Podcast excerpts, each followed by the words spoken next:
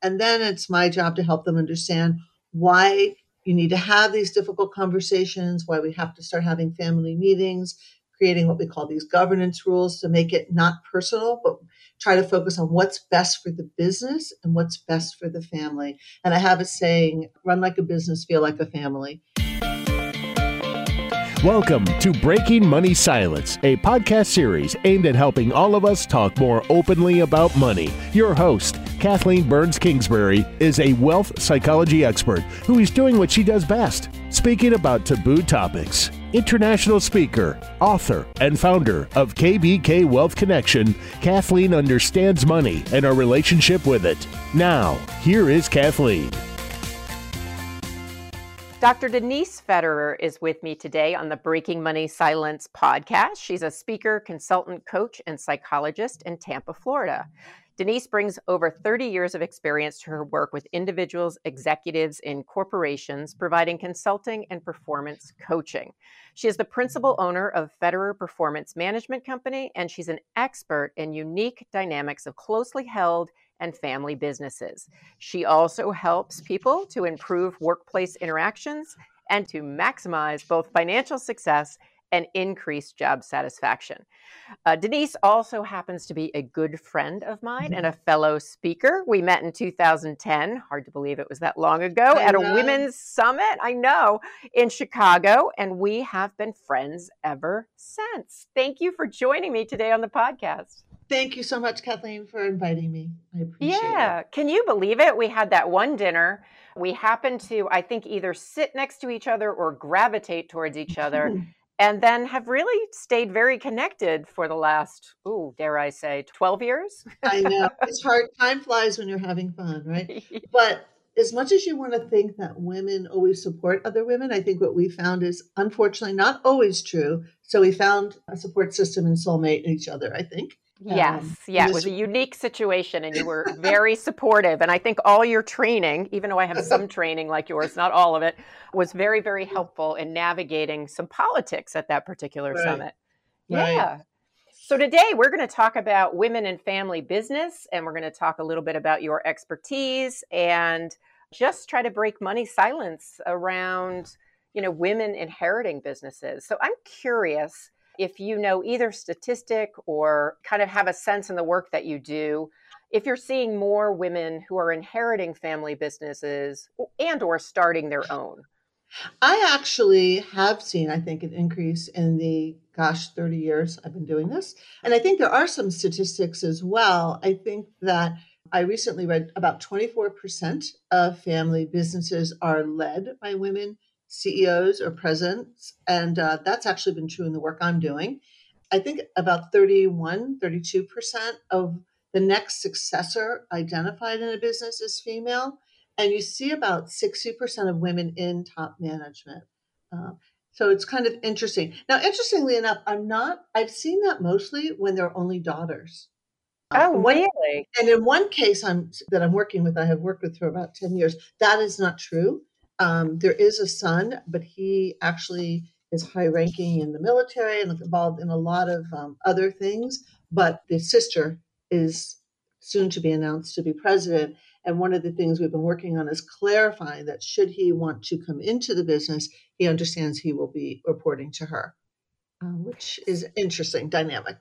It, it is interesting because a lot of the work that I do in talking about breaking money silence across generations and certainly helping women in business, whether it's family owned or a different situation, one of the things that is I always have found fascinating and I understand and I appreciate, but I don't dare touch it, is the mm. family dynamics of having right. to talk to siblings about who's going to be in charge and help parents make decisions about who's going to inherit the business. And so, right. what is it like to do that work?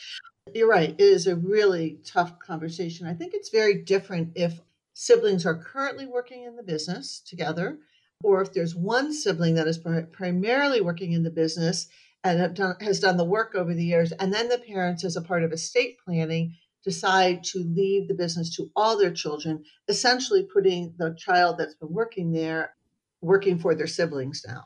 So I highly discourage that and talk a lot about having open conversations with family and creating what we call governance rules of how family members enter, exit the family business, um, and if there's other assets to leave the, their children other than the business. If they haven't been working in the business, that is really the recommended path. If, in fact, you have multiple siblings working in the business, then you really need to figure out their dynamics, whether they have a long, complicated history, whether they actually really do are able to function in a respectful, collegial way with one another, if one is comfortable reporting to the other, and then if not, is it possible to have them in parallel roles?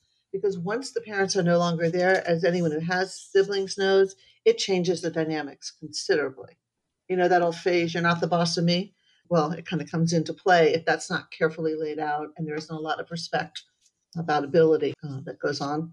Yeah, no. It, it, what's coming to mind for me is my husband actually works for a family business, and there's it, it's one family. They own two different businesses, and my husband works for one of the sons. Has a great experience. The other firm is led by the other two siblings, so a daughter and a son. And I know her uh, fairly well. And so they have a great working relationship. And so there's always, you know, I'm always fascinated how these dynamics unfold. And, you know, one of the things she has said to me is, I couldn't work with the brother that got the company alone. And so they have a good working relationship, but they're glad to be in different companies.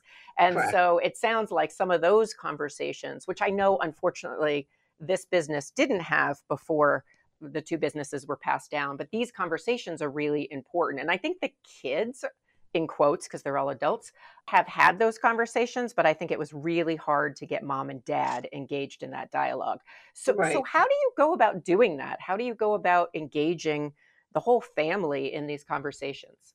Well, I think, and it's very interesting because a lot of times when I get engaged, in fact, I'll only be engaged with the family when the patriarch or matriarch are supporting this process. Sometimes I will get contacted by next generation adult children to, with a big help, and I'll, you know it, it's not productive if their parents won't have the conversation. And then it's my job to help them understand why you need to have these difficult conversations, why we have to start having family meetings, creating what we call these governance rules to make it not personal, but try to focus on what's best for the business and what's best for the family. And I have a saying run like a business, feel like a family. It's really important to create these rules because those relationships bleed over. And particularly you know i, I look at all the uh, non-financial issues that impact the bottom line all the relationships all the organizational development issues. And when you have non-family members in a family business they are held hostage by family dynamics if we don't create boundaries and appropriate behavior at work versus at home yeah, yeah. No, my husband's worked for a couple family businesses, which I think is interesting because he's always not a family member. He hmm. somehow manages that dynamic really well. That's um, great for him. He must be amazing because it's not always easy to navigate those. No, really- no. I think I don't know if I do as well as he does, but he does uh, really well at it. And he's, you know, the family business I'm talking about. I, I feel very fortunate because they allowed us to come up here into Vermont and, and live the life that we want to live. But I want to shift gears a little bit. I want to talk about working with women family business owners. And, you know, first of all, do you have clients like this? And second of all, do you notice any differences between the women family business owners versus the male business owners that you work you know, with? I do. And I do notice differences. And while I really value the women that I work with, they're not always positive differences. I have one family owned business owned by the mom and two daughters who are everyone in this business incredibly competent and talented and uh, excellent at what they do but what i notice is it's very hard for them to have sensitive conversations feelings get hurt a lot of times there's tears it's very hard to have conflict and resolve it with the men that i work with as you might imagine we've talked for years about differences in men and women and how they deal with things um, they just seem to be thicker skinned and a little less sensitive and willing to deal with things head on in terms of changes that need to be made or, or difficult discussions that need to be had. So if I was to flip that though, so it sounds like for for the your experience, women sometimes have a harder time with conflict resolution and I I can right. understand that the process can be different depending on the individual women and also just uh, the Correct. way we've all been socialized. But are there like if we flip that around, is that also a strength for women business owners? Yes. Yes. And what I would say to you is the the women I'm thinking of are devoted to one another devoted, have an amazing personal relationship. And I think the reason it's difficult is because they care so much. And the women, women in general, when you look at the research, they're much more about networks and communicating with one another and making connections. And their goal is to reach consensus, which is why difficult conversations are hurtful to them. They really respect each other and want to hear each other's opinion. And it's difficult for them to quote unquote go against. Let's just say there's three, two against one. They're very sensitive to that, which is a positive you know, the men I work with, the next gen men that I work with, tend to border much more on being hierarchical, confident, sometimes arrogant, a lot less aware of the impact of their behavior on others until I point it out. So I do find that, um, and the other, I have several businesses where the daughter's taken over. And I would say the number one thing I notice is their need to gain respect and trust amongst their employees and have uh, compromise and really want to work together, as I said, to reach consensus on major decisions. And that dynamic, you know, something just came to mind for me. I, I know these two women that are happen to be financial advisors. They're both uh, the successors for their fathers, both 40 years old and taking over. And when I talk to them, they're very respectful of the fact that their dads are doing it in a way that maybe they wouldn't do it, but how do they how do they aid in this transition? And so I imagine the dynamic, and again, it's not all gender, but I, I, imagine the dynamic between a dad and daughter is potentially very different than a dynamic between a dad and a son. I think it is, but I'm thinking of this one family that I talked about earlier where the daughter is powerful and, and amazing in what she does. And I've been working with this family probably 13 years. So when I met her, she had just gotten married then had a baby, then got divorced, uh, took over the business. I've watched her transition through a lot of things, and and I think one of the things that's interesting to me over the years, and now I think she's forty. I think I started working with her; she may have been twenty-eight. So so developmentally big differences is how much more comfortable she is in voicing her opinions and sort of quote unquote standing up to her dad and not being intimidated and really standing in her truth and what she thinks must happen, but she does it in a very loving, kind way. But I like that she really can um, exudes a lot more confidence. And one of the things I think you're highlighting is when we're talking about, so it's not just gender, it could be where they are in their life cycle or the mm-hmm. development as an individual. What are the other factors when we're looking at female uh, business owners that come into play in terms of their effectiveness as, as being a leader or taking on that CEO role? Um, I think the most important thing, and I would say this for men and women, but as you said, we've been socialized differently, is to be very intentional about the type of leader you want to be and be very aware about how you want to influence others. In my work that I do with leadership with Next Gen, I try to help them understand it's not about the title, it's about gaining that respect and trust, both in the company and outside the company, in your industry. And uh, the highest form of leadership is influence, that people really want to follow you because they respect what you're saying and they understand what your vision is and how you want to move the company forward. So I would say taking some time to really work on confidence and presentation and speaking with that vision, I guess, is the best thing I can sum it up. Hey, it's Kathleen Burns Kingsbury, and I just wanted to tell you about my Breaking Money Silence Learning Lab. If you find negotiating fees and salaries anxiety provoking, you're going to want to check out my online courses in the Breaking Money Silence Learning Lab. I will help you conquer your fear of negotiating, help you break money silence, and ultimately help you be more confident in asking and earning your worth. Each of the lessons are easily digestible video lessons as well as handouts. You'll get concrete action items. And once you finish the course, you'll have an opportunity to do a free laser coaching call with yours truly, me. So definitely check out the Breaking Money Silence Learning Lab. Go to breakingmoneysilence.com backslash negotiating. I hope to see you there. So, Denise, what are a few tips that you would have or that you would give a woman who is either looking to start her own family business or is inheriting a family business? I think, and this might go for uh, both genders, but I think specifically for women, understanding the developmental stage you're in in your life, where's your commitment to the business in terms of trying to find balance? And again that might be for men as well. And then the most important thing is to ask yourself some hard questions about why do you want this role? What's the vision? And be very very intentional in the role you want to play as a leader. And then after you figure it out what you want to be doing where you want to go with the business with your life then having those conversations intentionally with your parents and other siblings um, and maybe even invite in an outside business consultant if those conversations are too difficult to have. Great. And so the other thing that comes to mind is what if you're in a family business and everybody's assuming that you want to inherit the business or you want to run it or you want to work in it and you don't? What's uh, someone to do if they're in that situation, that, which I you know, imagine that happens? That happens a lot and i call it being held hostage in the family business.